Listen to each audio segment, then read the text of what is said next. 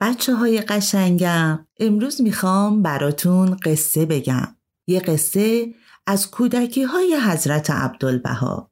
حضرت عبدالبها یکی از فرزندان حضرت بهاءالله بودند که در بخشندگی و سخاوت همتا نداشتند. پس بشینید و به این قصه گوش بدین. در زمانهای نه خیلی دور نه خیلی نزدیک اون زمان که حضرت بالا هنوز گرفتار زندان و دوری از خونه و شهرشون نشده بودن زمین های زیادی در کوه پایه های زیبا و خوش آب و هوا داشتند که در اونجا گوسفندان زیادی رو پرورش می‌دادند. هر گله از گوسفندا رو به چوپانی سپرده بودند تا از اونها مراقبت کنند. معمولا حضرت بالا خودشون برای سرکشی و رسیدگی به سر زمین ها می رفتن.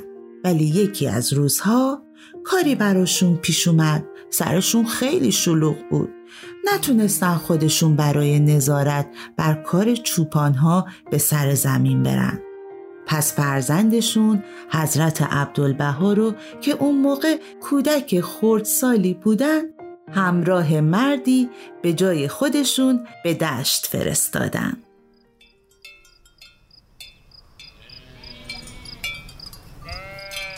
وقتی که دیگه کار سرکشی تموم شده بود و حضرت عبدالبها می‌خواستن به خونه برگردن مردی که همراهشون بود بهشون گفت پدرتون رسم داره قبل از برگشت به خونه انعامی به هر چوپان بده.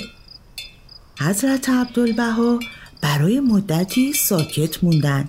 هرچی فکر کردن دیدن چیزی همراهشون ندارن که بخوام به چوپانا بدن. که یکو لبخندی به روی لباشون اومد و فکری جرقه زد که اگه همراه هم چیزی ندارم ولی این همه گوسفند اینجا هستن. می‌تونم اینا رو به چوپانا بدم. بعد به اون مرد گفتن چند گوسفند از همون گله که چوپان ها میپروروندن به خود اونها بدن.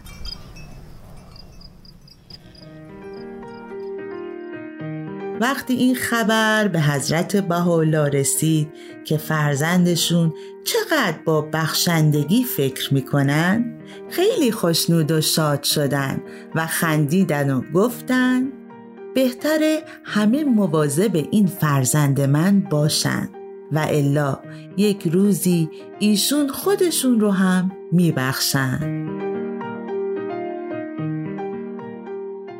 البته بچه ها این دقیقا همون کاری بود که حضرت عبدالبها در ادامه زندگیشون انجام دادن. هر چیزی که داشتند و بخشیدن و هر لحظه از زندگیشون رو وقف اتحاد و شادی انسانها کردند و وحدت و شادی حقیقی رو به ما هدیه دادن.